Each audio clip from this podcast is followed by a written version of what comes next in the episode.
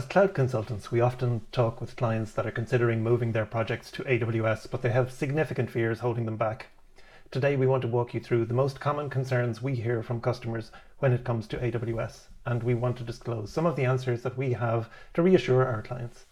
We'll discuss hot topics such as cost, complexity, security, vendor lock in, and knowledge gaps. If you are in the cloud consulting business, chances are you are having similar conversations with your clients, or maybe you're trying to convince your boss to move certain projects to AWS and deal with some internal resistance. This episode might give you some ideas on how to reassure your clients or your boss that AWS can provide value.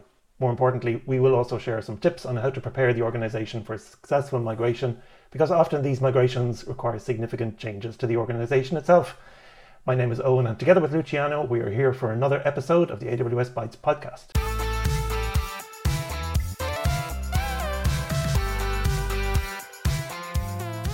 Fourtheorem is the company that makes AWS Bites possible. If you were looking for a partner to accompany you on your cloud journey, check them out at fourtheorem.com. As usual, Owen, I think it's a good idea to start by laying down some potential scenarios that we can reference just to understand like what are we talking about what is the context here and it might be something on the line that you have an application running on premise and you want to migrate it to the cloud because maybe you need more scalability because maybe you need new capabilities or maybe you have some application that is running on some old school web hosting provider or a virtual private server somewhere.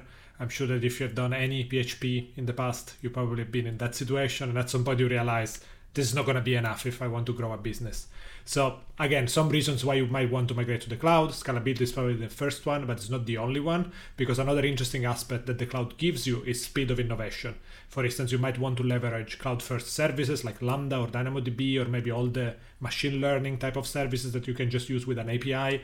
So that kind of capabilities is something that you gain when you start to switch to the cloud and therefore it might be a good motivation for your organization to consider that switch.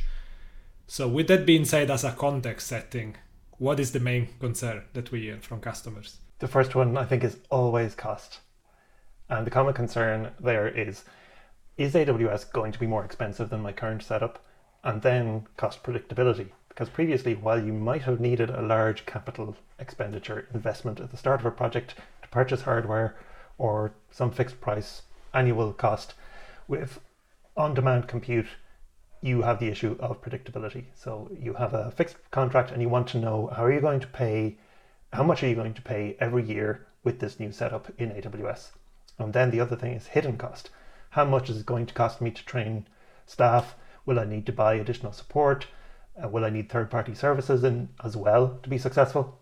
So this is, I think, the most common concern and probably the most challenging one as well. And it's impossible to say in absolute terms whether moving to AWS will result in a cheaper or more expensive deployment, at least if you're just looking at raw IT cost. Now, there's a mindset change required here as well. Everything in the cloud is dynamic and consumption based. You're buying into a more flexible environment, but you also have the trade off of that flexible pricing for better or worse. So let's try and give some tips for fighting that fear with this flexibility, resources can be configured up and down. So you pay for exactly what you need and not a penny more. And you can also back out of decisions and look at ways to reduce cost in a very reactive way as soon as you detect issues with your cost. For certain resources, like auto scaling groups, you can set auto scaling upper bounds to avoid unbounded scalability you can also set billing alarms and notifications so that you can be alerted if your predicted cost is going above your expectations. And we set that, that up and use it all the time, and it's very useful. And we very rarely have any kind of significant surprise there. Over time, once your usage patterns stabilize, it will get easier for you to predict cost. You will need to be able to spot opportunities to invest, I suppose, in re-engineering, re-engineering activities to cut cost if, if needed. And then the, the other thing is, of course, think in terms of total cost of ownership. And this is easier said than done, I think. But when you use managed services, the idea of this is that you need less people to look after the infrastructure. So even if your infrastructure bill ends up being higher, you might still be able to save a lot of money somewhere else. And even free up people to be able to work on new features and new products that you wouldn't have been able to do if you were just focused on building a lot of infrastructure that AWS are now taking care of. So you, with this mindset, change, you might need to think about restructuring the organization a little bit. You might need more cloud engineers than sysadministrators, but cloud engineers are generally more aligned with your business goals. The idea is that you should be reshaping your teams and your skill sets to be focused more on business aligned feature delivery than just on keeping infrastructure running. So, Luciano, I think that's as much as we can say about cost. What else have we got when it comes to some of the top fears with AWS adoption? Yeah, the next one is one of my favorite ones, which is AWS is too complex.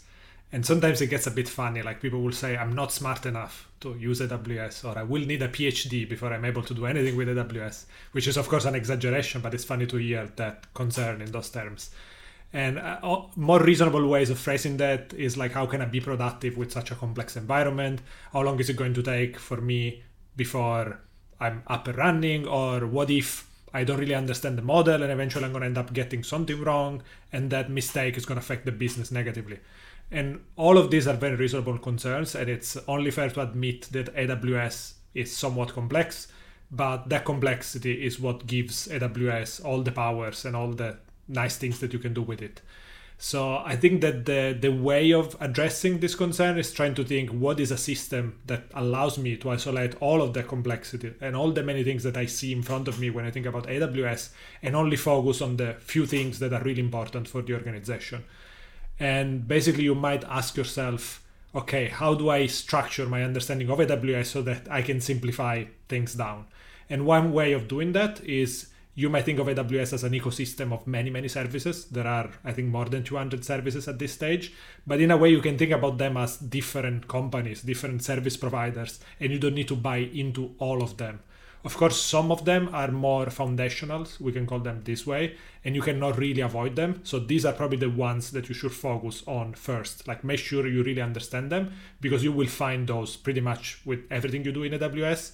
So I think it's an important first step. But once you have those covered, and I'm talking, for instance, about services like IAM, like for permissions, once you have those covered, you can pretty much roll with them and start to learn more specific services that you need to build specific projects in AWS.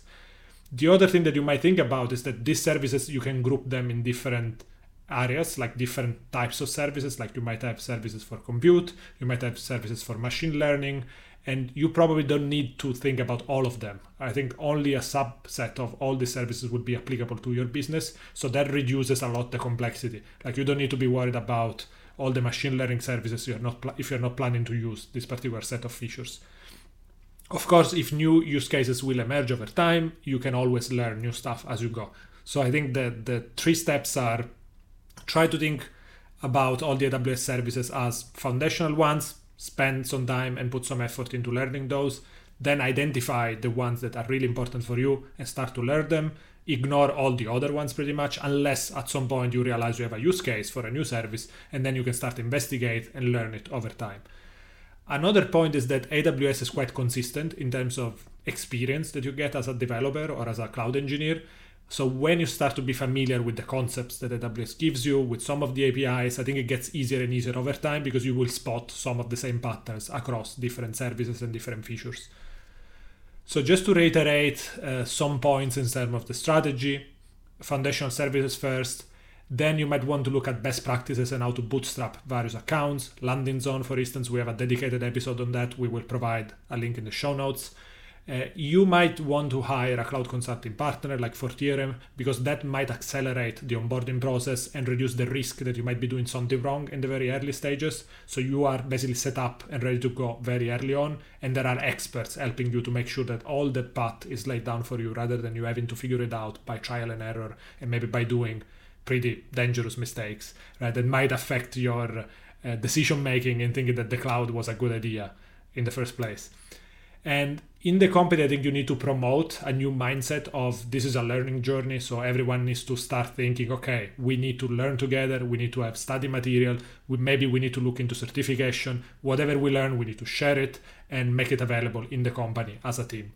And that's something that you can encourage through pairing, training, code reviews, and so on, especially if you already have a core team of people that start to be more skilled at AWS professionals. Those can be the ones that can help the rest of the organization to basically get better at using AWS and using it correctly.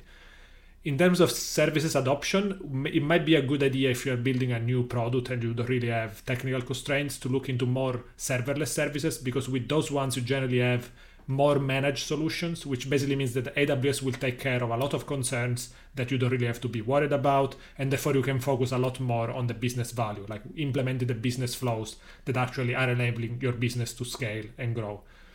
And then the usual apply, iterate, keep growing. Another thing that comes up very often in this kind of conversation is building a cloud center of excellence. So, trying to build a core team of people, a group of people in your organization that are the cloud experts and they are the, the go to to basically try to uh, address any issue or concern that you might have with the cloud. And also, that might go around and review other people's code and make sure everyone will get to the point of expertise where they can be very proficient with AWS. I think the goal is that eventually you want to become a cloud first company when you start to adopt the cloud. So you have to think about the cloud as a new capability that also requires a little bit of change in your organization, but it will become a very important business tool. So it will enable a lot of things that you are not able to do now, but you will be able to do later. And therefore, it might give you new business opportunities. So it's a bit of an investment.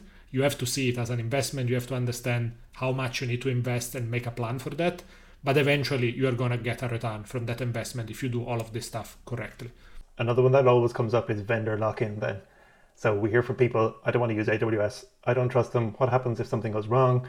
If the pricing changes, it'll be really hard to migrate away. Or people say, we can use AWS, but we're just going to stick to virtual machines, maybe some Kubernetes, so that we can easily move away if needed. Now, it's true that if you're using a lot of AWS services and APIs, you're buying into a very specific technology ecosystem. And as such, it might be expensive to migrate to something else. But I don't think there's a way of adopting the cloud where you don't have some cost when it comes to migration. And if you're tr- going to try and do it in a vendor neutral approach, or you're just going to say, okay, let's use a kind of lowest common denominator infrastructure like um, virtual machines or Kubernetes, then you're going to put the cost into do, uh, doing more engineering upfront or into doing something in a cloud agnostic way. I think no matter what option you take, you're going to lock into something. And if you think about it from the point of view of the AWS shared responsibility model, the idea is you pay them, they'll take care of a certain number of layers of the stack at the bottom, like the core infrastructure, the security of the cloud, and then you just look at the services above that. You you understand your business logic, your deployments, your security of your workload, and if, if you're not taking advantage of those services, you're essentially taking that responsibility back and you're giving yourself more of a burden. So there's a trade off there. Just like with any technology decision, you can get fast time to market, the ability to build highly scalable systems, the ability to swap in and out components of your architecture, to evolve your architecture really quickly, and other benefits in exchange for just buying in and going all in on AWS with their specific tools and APIs with abstract approaches where you're saying, okay, let's build our own abstraction to hide AWS underneath and make it more portable, you're just going to spend more time engineering, building these abstractions, and distract yourself from just building business requirements. So you might be missing out then on the more innovative capabilities that might be convenient for your business. So in terms of fighting this fear, just accept that any technology choice comes with some degree of vendor lock-in. Cloud is no different. And if there are areas of your business that you need to protect, you can always use well-known patterns um, like hexagonal architecture, for example, in the which is quite commonly used in serverless deployment to reduce the coupling between your core business logic and the physical resources you might be working with, like databases, API gateway, AppSync, or whatever it is. I think we've covered probably the top three ones. Have we got other concerns and fears from people? Yeah, I think we have at least a bonus one that we want to cover today, and that one is security. And uh, the, the question we, we often get, or more, more of a comment sometimes, is the cloud is too complex and there are too many security risks. And I'm worried that, of course, that's going to compromise the business because ultimately that's what you want to do. You want to protect your business. So you're trying to figure out with all these trade offs that I have to take, is it more of a risk or an opportunity? Right? And security is always scary because there is a lot of unknowns and you you are more afraid because you don't really have a you don't always have a way to fight all these unknown unknowns and therefore the, the, the worry comes up. So i think in the cloud it's important to understand that it can be a little bit scarier than the alternatives in a sense because if you have for instance if you are deploying something on i don't know an, an ftp right? The old style uh, uh, providers where you just upload files on an ftp and you have a website running what you are exposed to is very limited. Maybe they can compromise your website they can alter the home page, they can try to steal some user data, all nasty things, but that's limited to basically what you have in that particular account. With AWS, it gets scarier because if you think, what happens if my account is compromised, you might start to think, okay, anyone can start to spin up resources, and those resources are, are tied to my wallet, and I, I, will have to pay for even for an attack. So it's not just a damage in terms of reputation, but it can be a pretty significant damage in terms of cost as well, and it might affect the company really negatively. So it's a very reasonable fear, I guess, to have when it comes to the cloud to be worried about security. So with that being said, what can we do? Like, how can we think about this in a more positive way? And I think whether you run an application in the cloud, in your own data center, in your own virtual private server or hosting provider, like there is still a security concern anyway. So the way you build applications, it doesn't change. Like you still need to implement all sorts of application security best practices to make sure that your application is not vulnerable. So that is not really that doesn't change, I guess, in the cloud in a necessarily in a negative way. And actually, there are some new interesting things that you might start to consider that are more in favor of AWS because AWS actually gives you a lot of tools to make your security posture actually a little bit better compared to when you run your own infrastructure or when you run using other kind of providers. And one thing is that if you use serverless applications, which is uh, very common when you go to the cloud and you're building something new, it's kind of a default. I think serverless applications are a little bit unique in terms of security because you can be extremely, extremely granular like every single Lambda function, for example, can have a policy. So if you're building, for instance, a CRUD API, you might have different Lambdas to manage different operations. And therefore, you can say this Lambda can only read data, this Lambda can only delete data. And you can also be very specific on the kind of data, maybe the table, maybe the record, maybe attach additional conditions to the policy. And that means that if that specific Lambda gets compromised, the surface that is exposed is extremely limited. Now, if you think about a monolith, that's very complicated to achieve at that granular level because generally if a monolith gets compromised you have the entire surface of the monolith to be compromised so this is already an advantage in terms of you go to the cloud you adopt serverless you have a lot more control in how granular your security posture can be for different kinds or for different parts of your application the other thing is that AWS itself is very aware about security, and there is an entire suite of services that you can use that are in this kind of security realm. And just to mention some of the capabilities that you can get out of the box just by adopting certain services, you have detection and response. For instance, by using tools like Amazon Inspector, Security Hub, Guard Duty. So all these tools will help you to monitor your posture over time and spot if there is something wrong and help you to fix it straight away.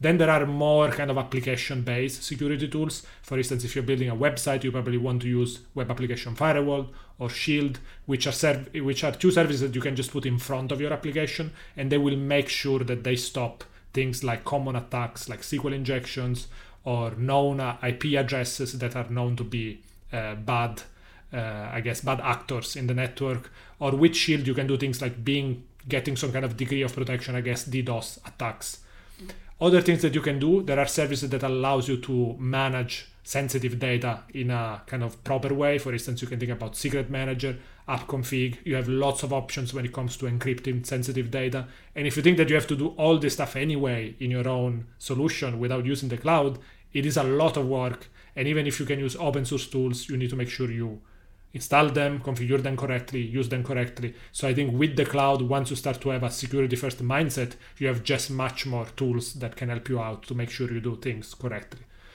So just to recap this point, I think security is still hard and something you should build more as a process in everything you do as a business. It's not just like a switch that you say, I am secure, I'm not secure. It's something that you always need to think about with everything you build, and you always need to observe, and you always need to monitor and try to improve. So one thing you could do is try to establish a security baseline, figure out ways to always validate your security posture. You can use automation, you can use all the tools from AWS, and often reassess and adopt new best practices.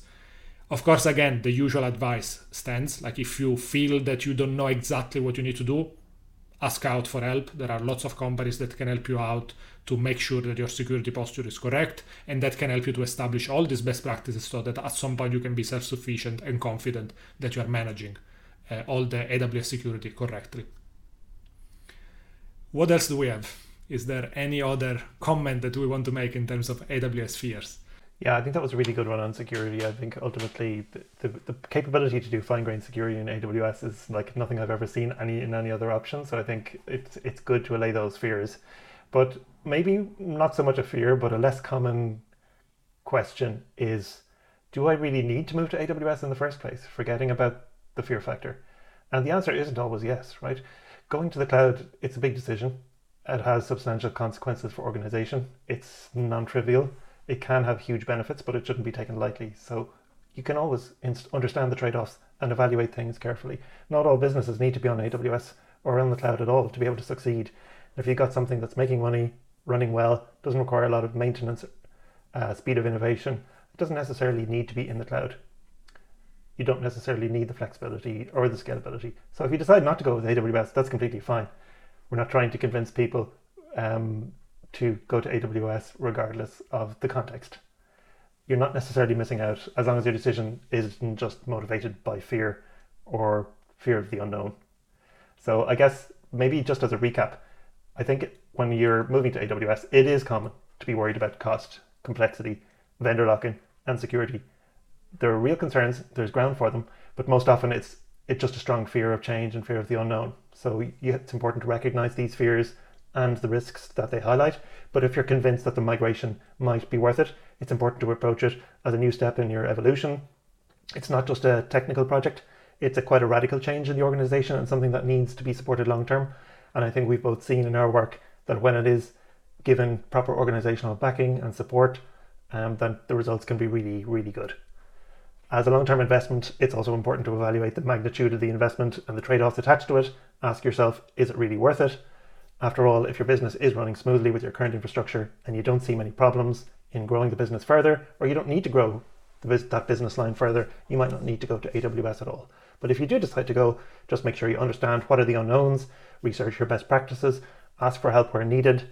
I mean, the way we tend to work with our clients is just kind of sitting beside them, co developing, architecting, building with them, changing things, seeing what happens. And I think that gives people a lot more reassurance that you know, with AWS, while there are a million different permutations of building any architecture, it's one of the daunting things can be, okay, which services do I choose? How do I stick them together? So having a little bit of support will help you there because you can get some guidance on the path forward and make decisions quickly.